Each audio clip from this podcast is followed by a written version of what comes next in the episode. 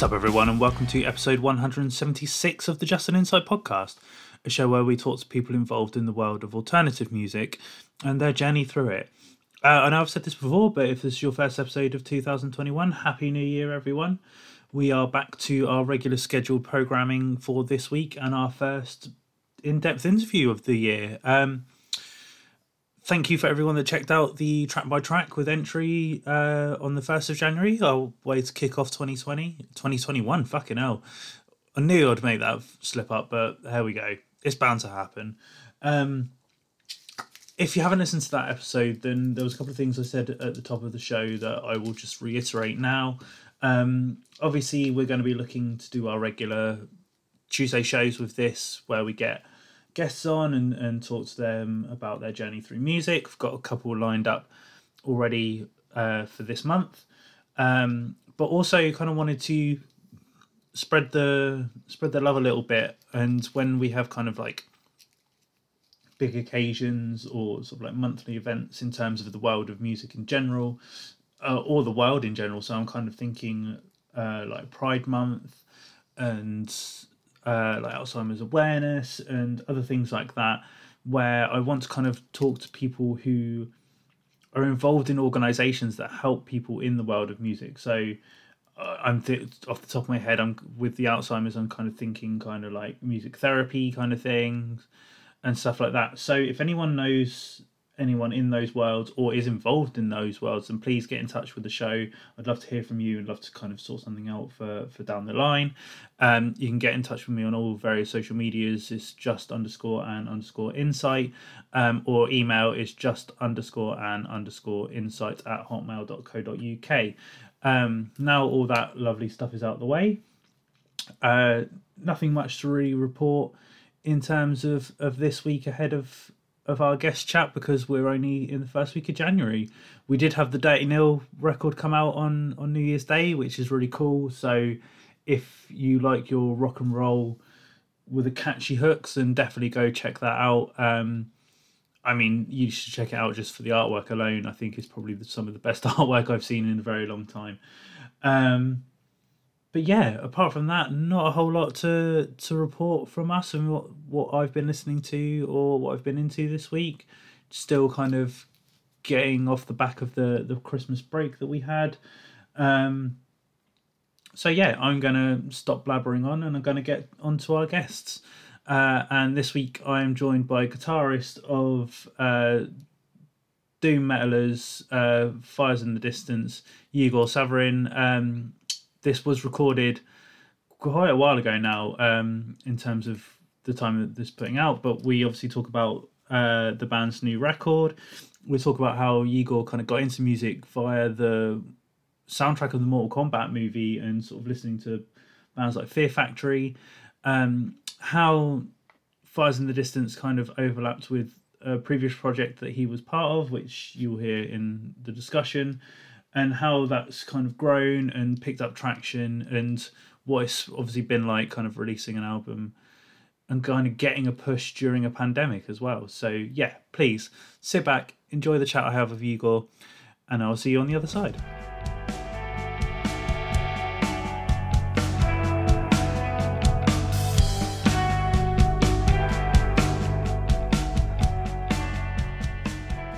So joining me this week on the Just an Insight podcast is Archaic Decapitator and Fires in the Distance guitarist Igor Savonin. Igor, thank you very much for taking some time out of your day to have a little chat with me. Um, obviously, we'll rattle through things in a moment, but Fires in the Distance, obviously, new record out in a weird time with the the pandemic kind of going on. But how how are you kind of feeling now that the record's out and you're sort of starting to get feedback? How are you how are you seeing things in your perspective? Uh, it's it's been doing way better than uh, I expected, honestly. In this in this strange time, yeah.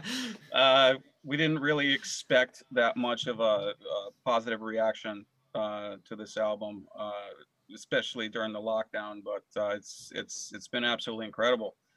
So uh, you know that that kind of Mm. gives us uh, a bit of more drive to you know keep going forward um, and writing more music. But honestly, we I, I think we expected uh, much more of a dim year considering nobody can tour and you know nobody can play shows but Mm. uh we've been doing the best that we can as far as like keeping an online presence and recording videos and putting out content and it's uh, been received really well and you know really grateful for that Mm.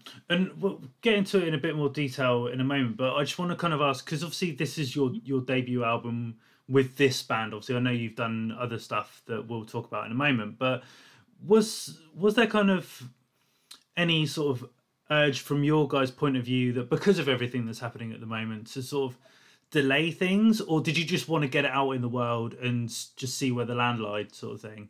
No, um, well, I started writing music for this particular project back in 2016, and it was never meant to be uh, anything more than a studio project. Right. Um, And, you know, over a matter of a year, you know, I showed some of my work to uh, a couple of friends of mine that are currently in my band, and, uh, you know, they, they were all enthusiastic about it, and they, you know, encouraged me to get this into you know more of a, a tangible type of state. And um you know uh two years later we put a, a group of people together and uh we started practicing and recording and we were supposed we were planning on um putting out the album in may of this year. We just got really fortunate that you know somebody from prosthetic records heard the music and they enjoyed it enough to offer us a deal so um you know when that happened there was a delay uh Yeah. it was like a you know a couple of months into september but you know it was it was supposed to be out a little bit earlier but uh you know when the opportunity came up it's just like you don't just not take the opportunity yeah.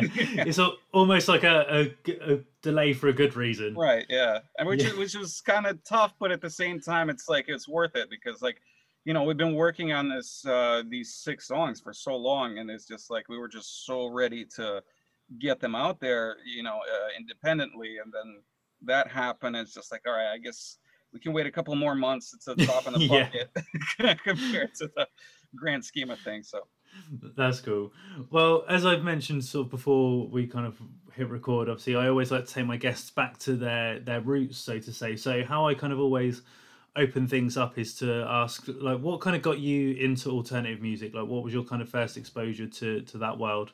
Well, this, this is a funny story. Um, I, I think I, I told all my friends this. Uh, I, I grew up in Moscow. Uh, Right. you know, I only moved to the States when I was 10 years old. So I remember uh, watching the movie Mortal Kombat Okay.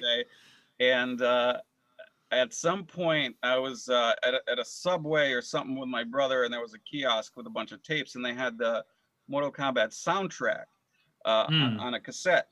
And I bought it, and it had uh, Napalm Death, uh, Twist the Knife on it from Fear, Emptiness, Despair, which, funny enough, I have right here. yeah.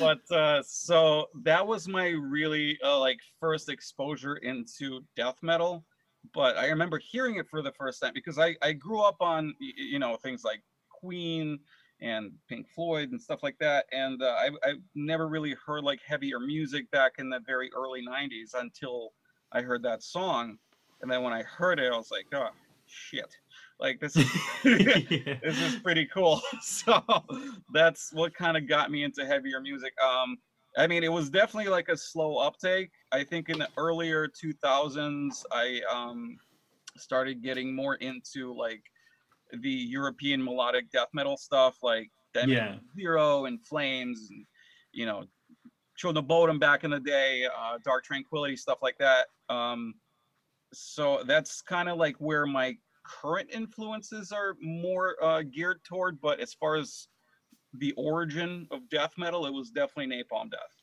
Mm. So, in terms of like that kind of Mortal Kombat sort of uh, soundtrack, because I think weirdly enough, I was kind of listening to something recently where um, Dino from Fear Factory was actually talking about that soundtrack. So it's kind of a weird coincidence. Yeah, because But, they have a um, zero signal on it. Yes, yeah. But in terms of kind of that, like, because as you said, like listening to sort of like Queen and Pink Floyd and things like that, were were you kind of always like leaning like towards like the heavier side of things, and then that kind of pushed you over the edge, or was this kind of like a shock to the system, and that's what you enjoyed? Um, yes and no. I mean, I grew up in a musical family. Uh, you know, on my mother's side, everybody was a piano teacher, and uh, Right. you know, they've always had classical music around, and I was always uh, very intrigued by um, cellos and violins and piano uh, across the board. So um as far as the heavier side of things i think that was definitely like taking it to the next level i'm just i was just very intrigued by um that kind of like new thing you know what i mean but Hmm. Um i was i was enamored with with music since i can ever remember so Yeah. And then obviously spinning off from kind of like Napalm Death and kind of I guess kind of going down down that wormhole, so to say. Mhm. Like what what were the other bands that you were discovering then, like kind of off the back of that? Like w- were you digging around for other bands that sounded like Napalm Death? Or w- was it just kind of happenstance that that was the band that you gravitated towards? it just it was kind of happenstance really um i only started digging around more for for music like that a couple of years down the road because i Mm. i grew up listening to like before i even discovered napalm death i grew up listening to more electronic music um okay. you know uh like the prodigy's uh music for the jilted generation was like my soundtrack when i was a kid um and i had like a all of their remixes on tape and stuff like that on like cas- cassettes all over the place like bootlegs you know like everything um and just like rave and techno stuff because that was like the big thing back in the early 90s like late 80s you know what i mean Um, Hmm. especially in Russia, because you know, post the the Soviet Union collapse, everybody was trying to gravitate more toward the West, and um, you know, the the closest thing nearby was the UK, so the Prodigy was Yeah. the big thing over there. So that was, I think, uh, what got a lot of people into it. But uh, um, yeah, no, I I didn't really start digging around for heavier music up until like the late 90s early 2000s and that's like i said when i came across bands like Meshuggah and Soilwork and uh, Dark Tranquillity and, and Flames and stuff like that. And and, th- and that's like when I really started to kind of discover my uh, further interest in, in in in metal because I was Hmm. discovering all these new you know genres and I was like, holy shit! Like there's there's more to it. Like, yeah. So. And you mentioned obviously like growing up in a in a mu- musical family, like with sort of like your your parents being sort of um, music teachers and your and things like that. So when you were kind of like younger growing up, like were you kind of encouraged to sort of play different different instruments? Yeah, yeah. I mean, I started out with piano, um, and that was really the only instrument that I was. Uh, I wouldn't say encouraged; it was more, more a little bit forced to play. Um, yeah. but, uh, and I never really liked it, uh, and I never really took uh, that much of an affinity to it until way later. Uh, but I, Hmm. I picked up the guitar on my own when I was, you know, 15, 16 years old, something like that, just out of interest because I wanted to challenge myself and I really enjoyed what I was hearing and I wanted to like, you know, contribute uh, toward it. So, um, yeah. So Hmm. So did did you play anything else, or was piano kind no, of it like was just the- piano when I was growing up. You know, the, Yeah. the guitar thing I just picked up on my own. Mm. So then, in terms of because you mentioned obviously moving to the states, but I just kind of want to focus on on you kind of growing up in Moscow for a moment. So, in terms of that, obviously, I know you were you were younger, but were you kind of aware of like any sort of music scene around you, or was it kind of just predominantly like what your your Not so much. family were listening No, to? yeah, no. As far like I, I was aware of like Russian folk bands and you know Russian goth and rock bands and stuff like that because my my folks listened to it, um, which I still enjoy to this day. But I never had the opportunity to go to any concerts or anything like that uh, while I was growing up. It, it just wasn't you know in the cards at the time. So. Mm. And so, in terms of you moving to the states, what what was the reasoning behind that? Was it just sort of your your family wanted to move? Uh, Yeah, or... yeah, yeah. My my father got a job uh, here. He's a engineer, uh, computer programmer. He works for uh, General Electric. He's worked for multiple different companies over the years, so he got a job in the states, and uh, we just kind of followed after uh, a couple of years of him being here. Mm. Uh, and was that straight to, to Connecticut where you are? Or, or yeah, yeah, yeah. It, it was straight to Connecticut. I mean, I, I grew up in Connecticut. Um, when I was 20 years old, I moved to California. I lived in uh, San Francisco for a number of years, and I just moved back to Connecticut uh, mm. like a few years back. So. Mm. And then, so in terms of like you mentioned, obviously, kind of picking up a guitar when you were sort of like 14, 15, sort of just because it was something of interest and, and things like that. But was that something that, like, I don't know, because obviously you'd come from a musical background, that you'd wanted to sort of find an instrument that, that was kind of yours? Or was it just because you were kind of now discovering more of this music that you were like, oh, this is something that I can try my hand to? like growing up listening to Queen and seeing a couple of Queen concerts on like VHS and stuff like that. I always idolized Brian May as a guitar player. Right. And uh, I to this day I think his his feel is uh, unequivocal. I think I think it's uh, not, not not to mention the fact that the guy's got a degree in astrophysics. yeah. his he just unlocked uh, the guitar, and I, I, I, you know, I always uh, idolized his persona on stage and his playing, and uh, you know, I grew up kind of wanting to be like that dude. So that's what hmm. kind of want to pick up the guitar and like take it into my own direction. Not to say that I will ever remotely achieve, you know, any yeah. level of his kind of playing, but uh, it was an influence nonetheless. Mm. And then, so in terms of you kind of like, I guess, kind of making a transition from sort of like just listening to music to, to kind of playing, like, as you say, kind of picking up the guitar and, and things like that. But when you were sort of like growing up around sort of like the teenage years in, in Connecticut and stuff, were you sort of starting to discover that there was kind of a bit of a scene around or did that come a little bit later um yeah no that definitely came later i mean when I was in like middle school and stuff like that, or junior high school, whatever, um, you know, you hear stuff on the radio that's a little bit heavier, and you kind of pick up on it, you know, and then you go to a couple of concerts like at a local venue, and then, you know, like once I started discovering heavier music on my own, um, like I said in the early 2000s, that's when I started like buying tickets to I think like one of my most memorable shows back in 2004 was uh, uh, Dimmu Borgir, uh, Children of Bodom, Hypocrisy, and Nevermore on the same. That's bill. a that's a strong lineup. yeah, and uh, that's when Dimmu Borgir was uh, touring for their um, Death Cult Armageddon album. Okay, and, cool. and I, I, I, the only two albums I've ever heard from them were uh, Puritanical Misanthropy and Death Cult Armageddon because Nick Barker played on those albums. I'm a huge Nick Barker fan, so I was like, all right. Mm. So they are. Uh, I got to get these tickets. so that was my first like really really heavy gig. And once you go to one of those, it's uh, you know you're hooked. It's just like, all right, I got to get more tickets. mm. so.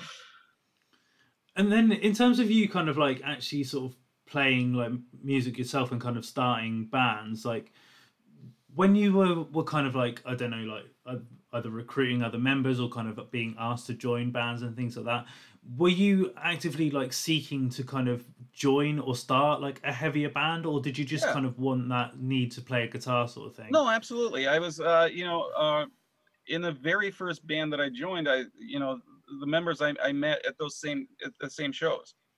You know okay. like uh, standing outside smoking a cigarette or whatever and you know we're talking about music and somebody would say like hey well i play guitar and i play guitar you know what i mean? You want to get together? And then you know it just kind of just happened you know? Just, yeah. uh, i wasn't necessarily looking for it but when the opportunity came up i was like why not? I mean this this would be cool so. And so in terms of like i guess the the quote unquote first band so to say like what's the the first band that you can kind of say that you're you're proud of being your first band? Because i think like some people obviously have like college bands and things like that that they maybe you're a little bit embarrassed of sort of thing but yeah. was there was there a first band that you can remember sort of like starting and being like oh cool like this is Oh, absolutely. I know this is what I want to do, sort of thing. Yeah, yeah, yeah. I was in a band called Engraved um, back in 2005, something like that. And it, I was uh, playing the sa- same guy that I met at that Hypocrisy show. Um, He was a very gifted guy. His name was Nate. Uh, very neoclassically driven. Um, huge fan of Children of Bodom and Flames, and you know he, he was just off the charts with his uh, creativity. So I joined the band as a rhythm guitar player, and uh, we, I mean, we did fairly well in the local scene of the few years that we were active, and I mean, it was really cool. It was uh, the music was very akin to like Colony by In Flames or like you know Skyfire and stuff like that. Um, it was it was a lot of fun, but as far as like I branched off from that because I was always writing my own things, but I never really had the at the time I never really had the courage to like start something else of my own. So Yeah. the drummer of that band and myself branched off into Archaic Decapitator. And right. Okay. we started that practically when we were kids. We were like 18, 19 years old. And, you know, at the time we were writing really gritty, like dirty death metal. My favorite album at that time was uh, Nightmares Made Flesh by Bloodbath. You know, I was like huge into Swedish death metal Mm. like dismember and stuff like that entombed so um you know we started writing stuff along those lines no metronome you know just like just like gritty dirty stuff and uh that lasted up until i moved uh to california and you know Hmm. when i moved over there all these bands kind of well not engraved because i wasn't writing for that band but like our archaic decapitator just uh, fell to the wayside because i've always you know all of my projects that I've been in, I, I write all the music for. So Yeah. I, you know, when I moved, it just kind of fell apart. And then uh, when I came back a few a few years few years ago, like I think 2015, I moved back to Connecticut. We picked up with Archaic Decapitator again, uh, but it was in a way different direction. It was uh, Yeah. it was it was way more melodic death metal.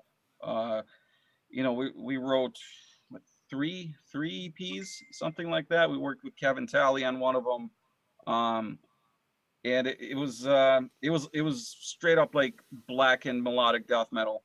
Um, Mm. So it's it's you know just kind of weaved in, in over the years into something new. But uh, I think as far as the band that I'm most proud of, uh, outside of Fires, obviously, um, is Archaic Decapitator for sure. Like it's just- Yeah. it's because that band has grown so much over a fairly short period of time. And the last EP we put out, uh, which is called The Apothecary, is uh, like it, it's it's hard being proud of your music as a as an artist in the music. yeah. Yeah. you know, you're always wanting to improve, and you never really like your music. You know what I mean? Because it's never finished. But uh, in, in in your head, but um, you know, the last band I was really satisfied with uh, in those terms definitely Archaic and and their, our last EP, The Apothecary. I think that w- Mm. and the, that band is over, unfortunately. Um, but I think we we ended on a good note, and I'm you know really proud of that EP. So Mm. And in terms of kind of like you mentioned before, like you joined sort of Engraved, obviously, and before Archaic Decapitator started, like you were always kind of writing your own stuff anyway. And I always find it interesting, like how different musicians kind of approach sort of writing and how they kind of come to it. And obviously, like you mentioned earlier, like coming from a very musical background. So did you kind of always have an ear of like how to structure a song and things like that, or was it just kind of fiddling around with the guitar and then sort of like working it out along the along the road kind of thing? I think it's just like from hours and hours of listening to music and just internalizing structure. Um, like I'm not a shredder by any means. I'm not like a, you know, show offy type of guitar player, but I Hmm. I have like I have an inclination of how to put a song together. Um, but yeah, no, it's um, it's a tough question. uh, yeah, I I don't, I don't. I don't really know. Uh, honestly, I'm not not really too sure. I I just uh, you know just from from from listening to so much over the years as far as like even electronic music and layering and and structure altogether i think i was always more interested in the rhythmical side of um, songwriting than Mm. you know the flashier parts of things so Yeah. so i've i mean i guess to some somewhat answer your queries like i guess i'm more geared toward like the structure piece of things than than anything else based Yeah. based on that you know Mm. And in terms of like when you sort of started playing, like if we start specifically with Engraved, like you mentioned that sort of there was a bit of a, a kind of a, a local following, but did you kind of do much sort of like out of town or out of state or anything like that, or was it kind of very much like in a bubble? not at all yeah no it, it was yeah it was because i was young i mean i was i was 18 years old i was just uh, you know getting out of high school going to college like there was there was no traveling involved until i was in my early 20s so. Mm, when i hit my early 20s i moved out to california. So it's uh, right. you know. And funny enough but the biggest reason why i moved back to connecticut is because i couldn't find anybody to play music with in california. Is uh, I mean, Right. in san francisco as uh, much of a musical town as it is you know i used to go to shows by myself. Uh, I, I would go see like arsis and devin townsend and you know neuraxis and stuff like that and just like stand outside smoke and uh, just you know start talking to people and just throw in the, the old uh, hey do you play an instrument? And uh, it's never worked out. And then after you know i was there four years five years something like that i was just like i can't do this anymore. I got to be in the band. So Yeah, yeah. I, I packed up my bags and moved back. So then, in terms of kind of like, I guess, because I always find it interesting in terms of like going out and touring and, and things like that. So I'm I'm making the assumption that sort of that didn't kind of happen until you kind of came back from California, or Oh, yeah. or did you kind of do things that in the first iteration of Archaic I mean, we, or was yeah, that I later? mean, in, in the first uh, generation, as you say, like we we played many many shows like all over the New England area, you know, Massachusetts, obviously Connecticut, uh, Rhode Island, New Hampshire, Vermont, you know, stuff like that. We we just you know, but they're they're just like one night gigs, but uh, you know, we we kind of traveled all over the place, but we never really toured because that just you know wasn't an option at the time. But Mm. we we played as as much as we could. You know. Mm. And then, so in terms of kind of like, you mentioned then earlier, obviously, like when you kind of came back and picked it back up, like there was like this s- slight shift in sound, Yeah. and and things like that. And I don't know, kind of looking back, like in hindsight, was that a, a conscious decision from your part of like where you wanted that to go, or do you think that because you'd had this time away that you were able to kind of I don't know, like obviously everyone has like growth, uh, Right. like naturally and things like that. That your musical taste kind of went that way. Like, how did Well, that all kind of a little bit of both because like when I, because I did have those years away uh during those years I was still writing but it was more it just you know for for myself uh it took me like a little while uh to get like a little home studio going get like you know a couple of monitors and like a recording setup and then I I would still write and program drums and just you know it just didn't really go anywhere but at the same time I was still developing like a new sound f- for me so Mm. and then when I came back and I involved, you know, uh, Craig and you know s- several other people, um, that was uh, kind of a product of what I'd been working on while I was away. You know, because I I, I didn't I didn't just put the guitar down.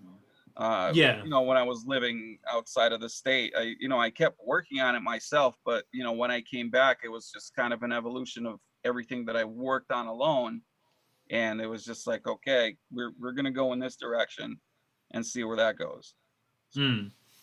And in terms of you kind of actually like moving to, as you say, San Francisco, like I know you you mentioned unfortunately like nothing kind of sparked in terms of forming a band, but was was that kind of an impetus for the move, or were, or Yeah, no, was it kind of absolutely. other reasons? yeah i mean san francisco is a i mean was a beautiful city. yeah. Uh, I, I don't know what it's like now, and I frankly don't think I want to find out. But uh, like uh, back when I was there, it was a gorgeous city with a lot of beautiful people. The the only thing is like it's there's a lot of musicians there, but just not a lot of metal musicians. You know, most metal, from what I've been told, is in um, Oakland. Um, you know, and I, I I lived in Berkeley for a little while, but I, I never really witnessed it myself.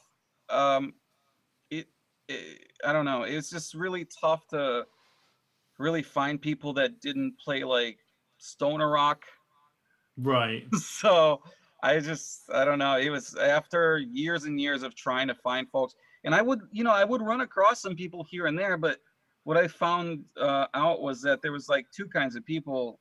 Uh, There was people that would like really boast about themselves and build themselves up, and they really couldn't play well. And then there's people that could really play well, which I would see live in their other bands, and but they were just really flaky, and they would just never Right. be around or available. So, you know, after a while, it's just like, all right, man, I can't find a common ground here. yeah. And obviously you like between the sort of move. So what how long was the the gap between sort of going to San Francisco and then coming back to Connecticut? Mm, about four years, I think Okay. 2010, and I came back in 2014 or 15, something like that. Yeah. So the, the reason I ask is because like obviously you mentioned that okay Archaic Decapitator was sort of doing like these one-off shows and and sort of in various sort of towns and cities and things like that, and obviously then you came back to it. Yeah. And like I could be being very presumptuous here, but when you guys kind of did come back, was there like an appetite for it in terms of like fans kind of Oh Like, yeah, being excited that you were back? Yeah, no, of course. I mean, um, thankfully, not of course. That's that's that's, Yeah. that's a bad word to use. But uh, I, the only reason I say that is because like we were lucky enough to build up a uh, somewhat of a following in Connecticut and New England with our Archaic Decapitator before I left. Um, and then when we came back, it was like kind of like a a local grand reunion type of thing. Yeah. so that that was kind of fun. Not on any grand scale whatsoever. I'm sure nobody's heard of Archaic Decapitator outside of Connecticut, but uh, you know, locally between you know people that we knew and in the tri-state area, like yeah, it was uh, it was you know people were really happy that we were back. So Hmm. And in terms of like the, uh, I know we've already kind of mentioned like the the shift in sound, but like for you personally, like I guess kind of uh, after having that frustration of not finding a band when you moved away, did you kind of feel like revitalized and re-energized, like coming and especially coming back to a band that you were so familiar with, like in terms of the other personnel? Yeah. Like, did, did you kind of feel like there was like a fresh energy put into the band? absolutely, I mean, hundred percent. It was it was like uh, you know having a fresh drink of water in, in at a oasis after you've been Yeah. desiccated for a while. I mean, primarily just being in a room of people that know where you're coming from and you don't have to argue with and explain things to. They just kind of pick up on you because they know your energy. And on top of that, bringing that to a stage and playing, because I mean, playing live is what it's all about. You know what I mean? Yeah. Like writing music's wonderful, but like being on stage and being able to perform is the is the main goal. Um, so being able to come back to that was incredibly revitalizing. Hmm. And in terms of like, uh, again, I know we've kind of touched upon like doing the one-off shows and things, but like once you'd kind of come back and sort of started to sort of like, I guess, kind of get used to each other again and, th- and things like that. Did you kind of go out and tour like the the states and and things like that, or what? I mean, what was the kind of extent of? have the opportunity because I mean we all have jobs, you know what I mean? It's like we still played out as much as possible. Hmm. Play like two, maybe three. I mean three shows a month is a stretch, but we would play like uh, maybe two gigs a month, something like that. It uh, we would open for bands and you know we'd set up our own shows and stuff like that. But the, the thing is like we all work, we all have Right. nine to five jobs, so it's it's like touring was- is not really a feasible option. I mean, Hmm. at this point, uh, granted the pandemic clears up and we're able to go back to it, we'll make time for it. You know, Yeah. but uh because fires is a whole different animal. But uh you know, you know, when you're in a local band, it's just, you know, you make do with what you can. But uh Hmm. taking a week or two weeks off of work is not realistic. So Yeah, no, that's fair enough. And then, so if we kind of shift into sort of stuff with with fires in the distance, so obviously there's a lot of kind of crossover in sort of members and and things like that. So the question I, I want to ask is when, when fires kind of first started. Was there overlap in the two bands, or did kind of Archaic stop and then Fires start? no, no, no. There was definitely an overlap, but there both were going on at the same time. So Mm, what happened was I wrote a song, um, which I didn't really designate to one or the other uh, back in 2016, but it was uh, it was much slower. The song was "Chained to the Earth," and it was uh, it just didn't fit the archaic, I guess, narrative, if you will. And so I showed it to uh, uh, uh, you know the singer of Archaic, Kyle, and um, the current uh, singer of Fires, Christian. uh, You know, at, at- different occasions, and I was like, "Hey, what do you think about this?" And they were like, "Yeah, this is definitely not going to fit Archaic, but it's you know we, we should definitely do something with this." So I started writing, you know, more on my own uh, for Mm. Fires while still working with Archaic, and uh, after I had maybe four, f- five songs, something like that, you know, I because uh, this the singer of Archaic Decapitator, Kyle Quinton, he was uh, the drummer in Archaic too for a while before he switched Okay. vocals. So and I he's been and he was a drummer in Engraved too. So um, you know, I, I asked him, I was like, hey, you want to jump on this? It's kind of like melodic doom. Uh, you know, it's not like crazy, super blasty death metal stuff. And he was like, all right, sure. So uh, we kind of started that. Uh, we started off practicing with like three people. Um, and then, you know, uh, Christian joined. Uh, Christian was a friend of mine from a long time ago too. We played in, you know, he had his own band, but you know, we were, we're, we're close friends over the years. And, Hmm. um, you know, we just, we started practicing together without any particular goal. You know, like Archaic was the main thing. but we're still like doing gigs and like actively promoting it and stuff like that. That was like the, the main band at the time, but we were like on the side doing fires because we all felt like it kind of had like a very unique spark and we wanted Yeah. to see where it would go.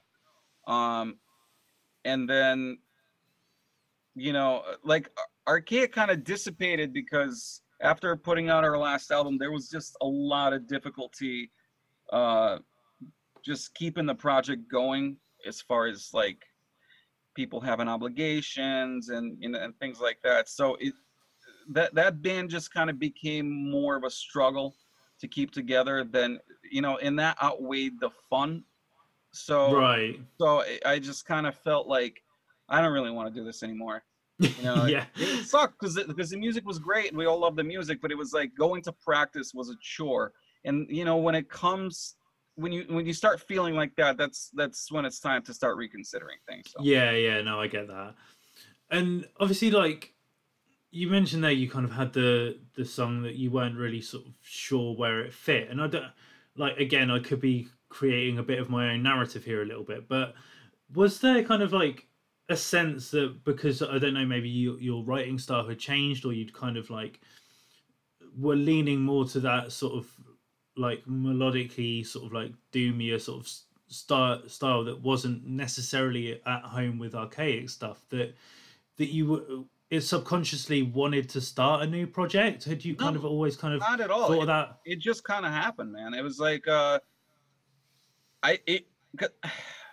I don't always write music for like the bands that I'm in. Um, right okay I mean, I I write the music for the bands, but uh, outside of that, sometimes I write music for myself. And Yeah. it just happened to be something that I was listening to a lot of Paradise Lost and a lot of like Swallow the Sun and Man Eating Tree and stuff like that. And it was, I was just gaining like a lot of heavy influence from that. And I was starting to partially get over the whole like intense, fast melodic death metal fucking feel altogether. And it's just Yeah. something that kind of happened. You know what I mean? Maybe it's because I'm getting older. I'm 33 now, but uh, you know, in my in my 20s, I was all about the blast beats and blah blah blah. It's great. I mean, to this day, I still love it the pieces. But thing is, like, as far as my personal writing, it's like my mood definitely shifted, and that's kind of how uh, Chain to the Earth kind of came about. I was just like feeling in a particularly like dreary kind of cold mood and place, and that just that song just kind of came to be. So Mm. you know, i- and like I said, it didn't really fit the uh, the the structure of anything else that I was working on. So I I kind of branched off into a whole new thing. Yeah, and I think it's interesting. Like earlier, you kind of said that in terms of your guitar playing, like you don't kind of see yourself as like a shredder or or anything like that. But the thing that I kind of like picked up on on the on the record that you guys have just put out is that even though it obviously has like clear like doom signposts and and things like that like it's very kind of like riff heavy rather than it just being like single tone if that makes sense Yeah, yeah. So like i don't know like when you kind of like started to actually like flesh out the idea of what fires would become was that something that you wanted to bring into it is that it would be a more guitar led version of doom metal if that makes sense I guess so. Yeah. Uh, I mean, th- this Fires was never sup- meant to have vocals at all. It was going to be an instrumental band. oh okay Yeah. So that's the vocals is just something that came by later. And if I mean, if you know, I I haven't listened to the album in a while because honestly, I, I got so burned out by it. But I was, I was like, fuck this, I'm gonna put this down. But uh, as far as fair vocals go, there's they're really not super heavy. They're more sporadic. Uh, the the real focus of the songs is more on the melody and, and the you know the piano and the synths and, and the and the riffs, like you said. So like uh, lyrics and, and vocals is always something that is secondary to me. Like when I write them yeah that's on the back burner. It's not really all that important. So, um, being the fact that you know this this band was initiated as an instrumental project, uh, yeah, no, it was it was definitely more you know riff and melody oriented than anything else for sure. Mm. So, in terms of that, then, like, why did you want to introduce vocals?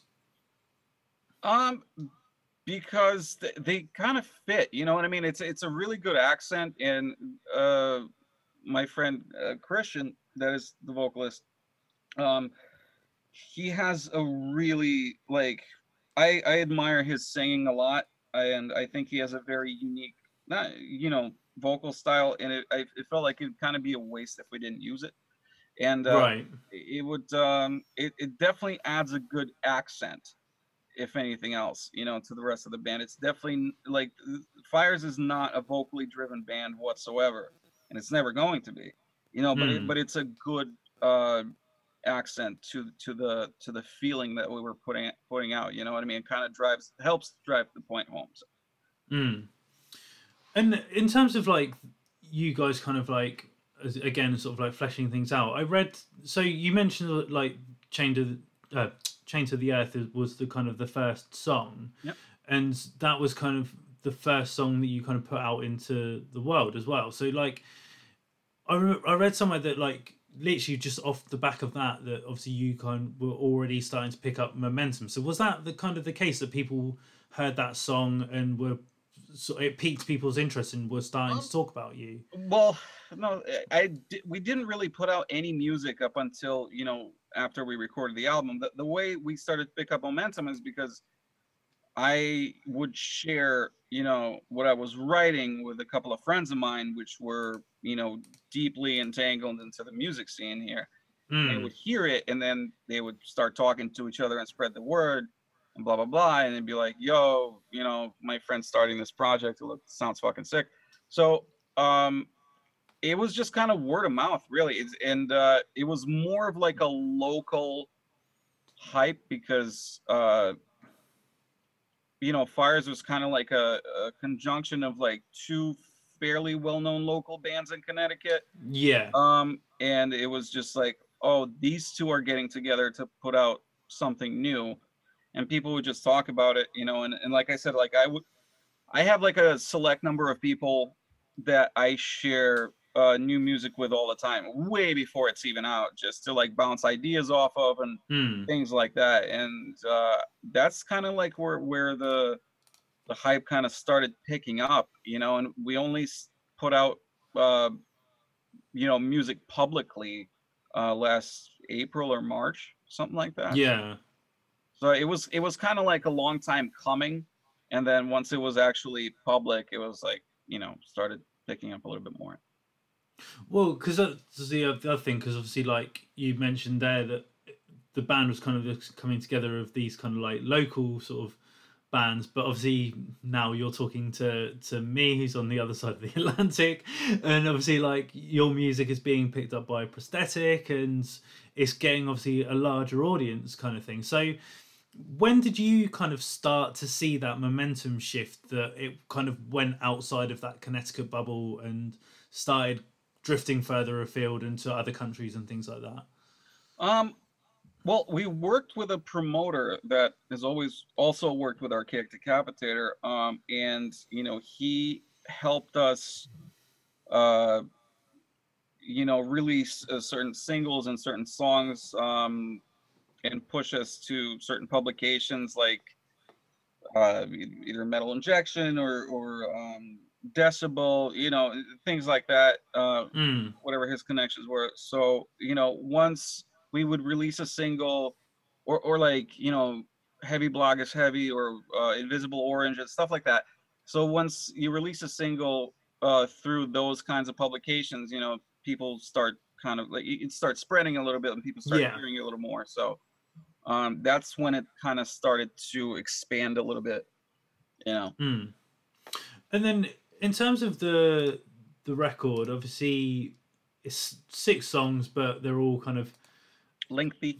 yeah substantial in length. But the re- the reason I kind of point that out is not just because it's uh, a stereotypical sort of trope of like doom metal and things like that, but I think the the point I wanted to bring out is obviously the last song, um, Sundial, is the shortest on on the record, and I think that's kind of an interesting take. Is that you've got these songs that are seven, eight minutes long, kind of throughout the record, but then then end with your shortest song. So, was that a conscious decision to kind of pick that as as the closer? Absolutely. Uh, that song is kind of an anomaly. It Yeah, yeah, yeah. um you know i've had a lot of people ask me how it came together what i was thinking about when i wrote it and uh frankly i have no idea. It just uh, it just kind of happened. Um and there's a reason why i didn't want any vocals on it is because it's you know it, it carries its own weight. Um and i think it's uh despite the kind of um density of of the other songs in the album uh the, uh, the sundial is definitely unique uh not just in its brevity but also in you know its its feeling so i've also i've always found in in many bands do this too. Like for example meshuggah is really good at this. Like Mm, I feel like they put their strongest track at the very end. And that is a very smart tactic because it uh, leaves something to be wanted. You know what I mean? It, it just yeah. the listener, uh, you know, hungry for, for something else. So uh, that was kind of the idea for like uh, putting Sundial at the very end because I, I felt like despite the fact that it's the shortest, it was, it's also one of the strongest ones that we have. So uh, Hmm. just wanted to close out the album with that um, because I mean, I mean, obviously there, there's a lot more. I'm, I'm working on a, a ton more stuff right now. I already have three new songs written, so um, so I just kind of wanted to lead people off with uh, a little, you know, teaser, I guess. Yeah, and I think it's interesting that you kind of say that kind of like almost kind of not necessarily saying leaving the best or last, but sort of that kind of putting your your strongest foot forward in some aspect. 'Cause so like for for my perspective, like I'm very much into sort of a lot of like hardcore music, and there's been bands this year specifically that have put out albums and they start with a really strong track but then end with a really strong track as well. So i think like more bands are maybe making a conscious decision of how like not saying they haven't done in the in the past of how to format an album but in terms of like how to close an album there might be more thought put into that nowadays where like especially where music's so accessible through like streaming and, and right. things like that like you want people to be there for the whole journey whereas obviously like with spotify and whatever you can skip tracks quite easily can't you? Yeah. So i think it's an interesting i don't again i don't know if like streaming was something that you kind of thought of but it's interesting that that was the the approach that you took when when coming to that decision i think um you know uh, picking on the uh you know the, the order of tracks on an album is extremely vital too because if the flow of the record is disrupted you know then it just doesn't really come together really well. So like aligning like the six tracks that we have like picking the order for them was also a very conscious decision so. Hmm. And in terms of kind of like the the body of the the materials again like you've kind of either yourself or, or your band members have kind of said in in other interviews or other pieces that the the kind of themes that run through it kind of do touch upon sort of heavier subjects like obviously things to do with mental health and, and mm-hmm. depression and things like that and i think obviously in 2020 we're kind of seeing a lot more kind of artists and musicians speak openly about these kind of things and i don't want to kind of diminish what you're doing in any aspect but i think it's quite interesting again this might just be how i've perceived it but so the artwork of your record kind of for me encapsulates what you're saying and i think like without kind of digging deeper into to the meaning of the lyrics and so on and so forth like it's quite an open book in that aspect like you see the artwork and then you hear the music and it kind of you can make those connections of where the themes are coming from so I don't know. Did did you kind of look at the overall package of like what you wanted this message to to portray? Absolutely. I mean, uh, like I write the lyrics and I work with uh, our artists very closely on, you know, uh, the cover art and things like that and what it's going to depict. And the, the cover art is, like you said, an encapsulation of all of the songs and the entire like sort of message and, and across the board feeling of the whole album in in one um, you know compact picture. So mm. uh, yeah, no, it's it's nothing nothing is random. You know what I mean? It's just it's all very calculated and thought out. So, and I, am glad you you drew the uh, connection between the two because you know that's the whole point. yeah, and in terms of like because obviously, as you say, you're the one that's kind of writing it, but you're not necessarily the one that's vocalizing these things. And obviously, when it comes to things like sort of mental health and depression, it can be a very personable experience and story to tell. So for you to then kind of like hand this over to, so obviously, I'm not. Obviously, you trust Christian, and obviously, he's to put him in that position. But is it a weird sensation to kind of like? bare your soul in some aspects and then hand it over to someone else? Yes and no, because uh, him and I are very close. So we've uh, always been intertwined with each other's lives, you know, for, for, for a very long time. So he's very well aware of where I'm coming from, and he also uh, relates to it a lot himself. Um, so I think he is able to vicariously uh, live out, you know, my feelings through my words on his own. Um, mm. So he, you know, it's it's nothing alien to him, and yeah, you know, I feel like I tr- like, despite the fact that the the words that I write in these lyrics and you know the, the, the melodies that I, I try to convey they're, they're all very personal to me but i try to also leave them very open-ended uh, they're not meant to be taken literally obviously and it's i try to make it so that people can relate to it themselves in a sense mm. you know what i mean and just like uh take the words for what they are. It's it's, it's you know it's not it, the, the end product is not so much a personal story. It is for me, but at the same time, I try to leave it as open ended as possible to where people can you know kind of connect their own lives to it. So yeah, and just in terms of kind of like on a broader scope, and as I mentioned, like in the day and age we are now, like more people are talking about sort of mental health and, and depression and other sort of um, mental health issues and things like that.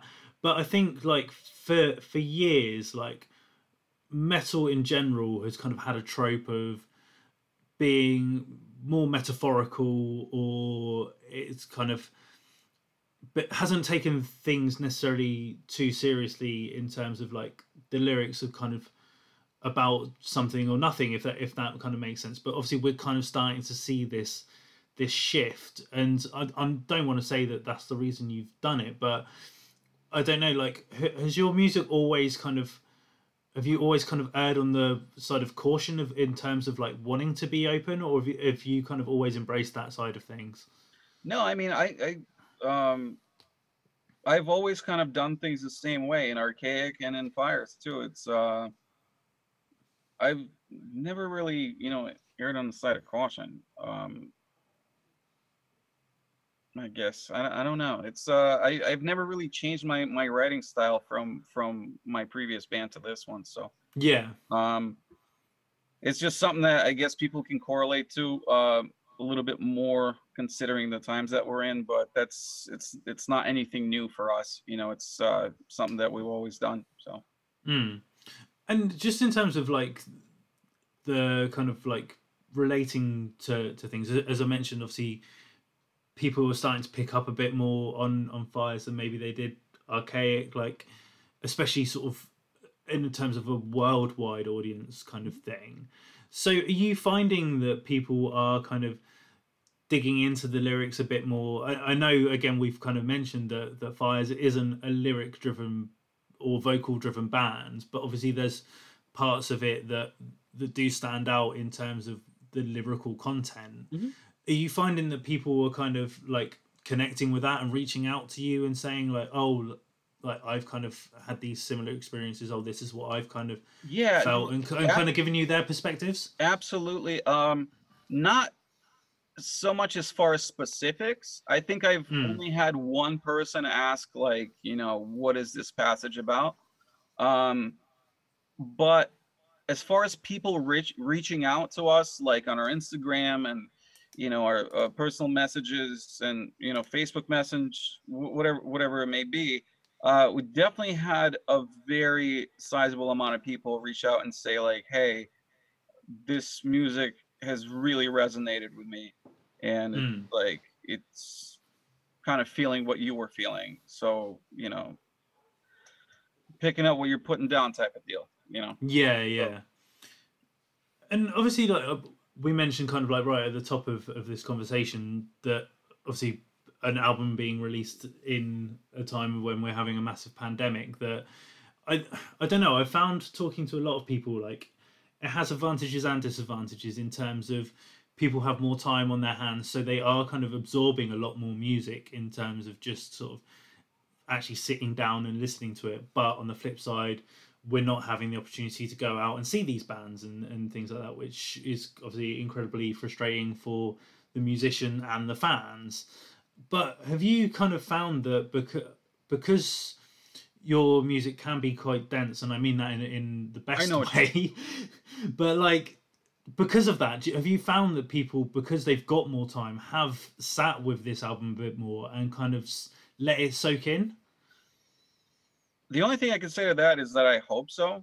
You know what I hmm. mean? I, I I I can't have a direct answer to that question, but it seems that way.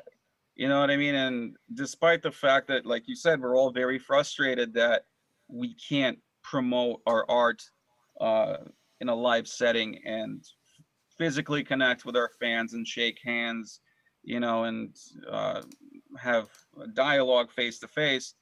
Um, it's, uh, I guess that's a double-edged sword of this pandemic is that it, it does give people more time to absorb you know, uh, the music that that's that you're you're putting out you know so Mm.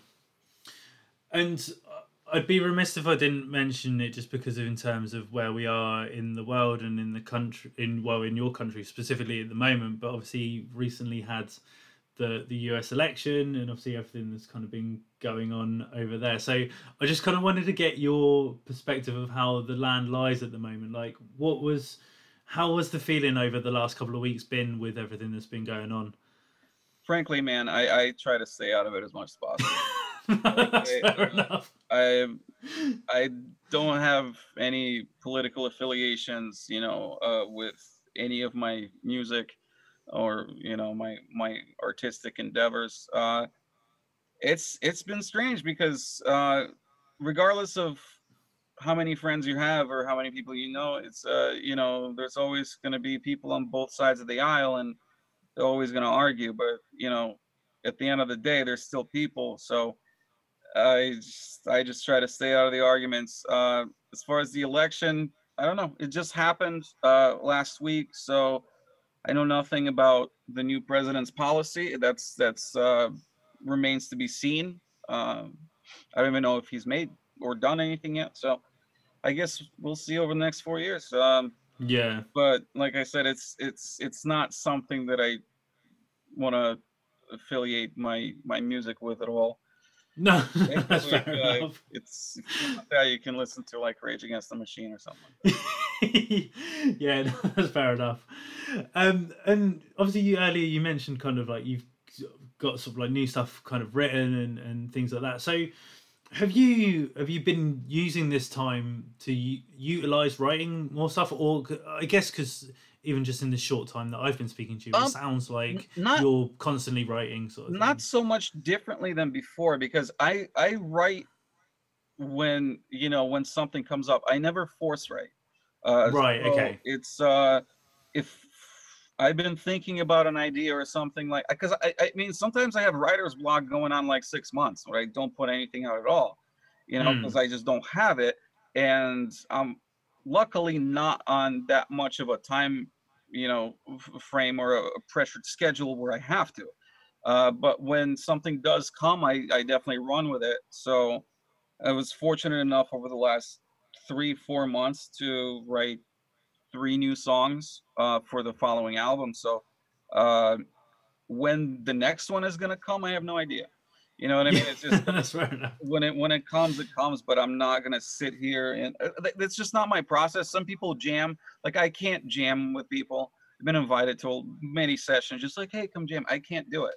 You know what I mean? I- Yeah. I, have to sit down and take what's in my head and transpose it onto the strings and record it, and then, you know, I put it on my iPod. I think I'm the only person that has an iPod still put it on my iPod and then like listen to it over and over and over and and make revisions and um, then I present it to the rest of the band. Hmm. So it's just like we, we don't show up to practice and just jam things out. Like I I take my time to like either go to somebody's house, like either to Christian's house or I have them come to my place, or I go to Craig's house and I, I teach them what I have, obviously after they've heard it and they're they agree that you know they want to learn it. And so I teach them what I have and then we all show up to practice prepared. You know, Yeah. and we run through that because it, it- especially with having like backing tracks and synths and, and stuff like that, like you know, we, we all play to a click. So it's just like you have to be, you know, ready. We we can't just show up and jam this kind of stuff. So Hmm. And in terms of like the the new stuff, I know as you mentioned, is kind of very early days and things like that. But uh, have you kind of been sort of thinking of like thematics that you want for the for, for the next run of material, or is it a constantly evolving thing at the moment? no, it's it's just my the songs that I write. They they're a reflection of what I'm feeling in the moment. Right. um once the whole thing is done i can kind of sit back and uh think about you know the theme that i'm going to apply to it or just like think about the whole and you know what makes the most sense and then just go from there but i don't i don't plan things out like that far in advance no No, that's fair enough. And just in terms of kind of like, I guess the quote unquote next step, as, as you mentioned, like you are writing new stuff, and you said earlier, if the opportunity for you guys to tour in the future comes up, then obviously that's something that you'll you'll look into. But have you guys spoken as a band of like what you'd like to do next, or are you kind of just waiting to see where where things go at the moment? I mean, we're we're all focused on making fires uh, the the best possible thing that that it can be, and like uh, just ach- achieving as much as possible that w- that we can with it. Um, as far as touring, when it comes up, we'll address it for sure. We've all spoken about it, and I think we're all ready to make uh, certain uh, commitments and sacrifices that we have to make as far as uh, work and and things like that, and taking vacation time to make it happen. Because I mean, frankly, this, this is our all our childhood dreams that we're living out. So it's like, Yeah, you know what I mean? It's it's like it, when the opportunities in your lap, you don't just swipe it away. So yeah, we'll we'll we'll, we'll make you know the, the right kinds of uh, adjustments that we need when the time comes up. But frankly, at this point, who knows when that's going to be? Um, you know, we had a, a decline in COVID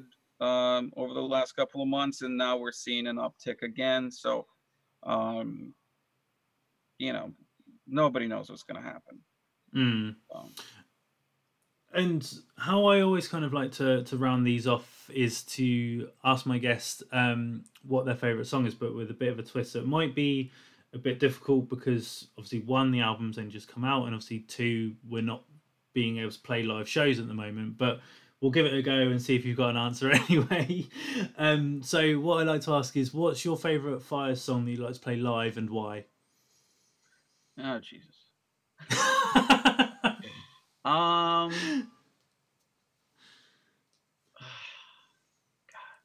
Well, we've only had an opportunity to play these songs live about three times, yeah, but uh, I think, frankly, that the opener, "The Climb," is my favorite. Uh, yeah, you know what I mean? Because it's uh, is it, it kind of starts out a little bit slow, but it has that middle part that is just so bright. You know what I Mm. mean? And it just kind of, from what I've seen, uh, you know, in the crowd and stuff like that, it just kind of makes people look at the stage a little bit. So, and it's it's it just got it, it's a really good feeling when you play that part. You know, it's um, kind of um, cathartic. So Do you, do you open the set with that song? yes, I was going to say because it's all like obviously on the record as well. It's kind of like a tone setter as well. Like, it is. Yeah. So yeah, I can I can imagine that being like especially if somebody's coming to to see you guys and hasn't maybe necessarily heard the record, then it kind of gives an intro of like, oh, this is what this band's about, Yeah, kind of. Absolutely. Yeah. Perfect. Igor, thank you very much for for your time. Really appreciate it. Um, I think if people haven't heard the record, they should definitely go check it out. And yeah, hopefully we'll be hearing new stuff from you at some point. And who knows, in the future, might even have you here in the UK when when that's a possibility again. I really hope so, man.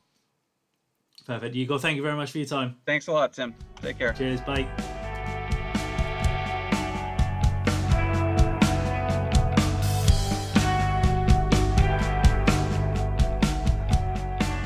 So there we have it, folks. Again, a huge thank you to Igor for taking some time to have a little chat with me. As I said, this was recorded, I think maybe back in like November sort of time, maybe even earlier than that. My time frame is all over the shop, but I really appreciate him sitting down and having a chat with me and talking all things Fires in the Distance. Um, as always, you can keep up to date with what the band are doing by vi- visiting their various social media platforms, which, as always, will have links in the episode notes.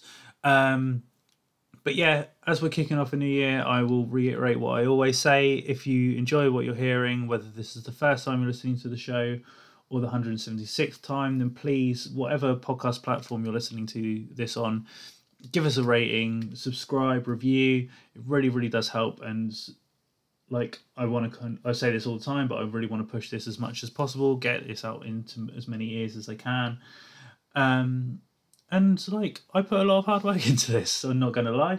So it'd be nice to to see some newer listeners throughout 2021. Um, but I'm going to stop blabbering on. As I mentioned at the top of the show, find us on social media and all that lovely stuff, just underscore and underscore insight. That is it for another week. Thank you, as always, for stopping by the Just an Insight podcast, and I will see you soon.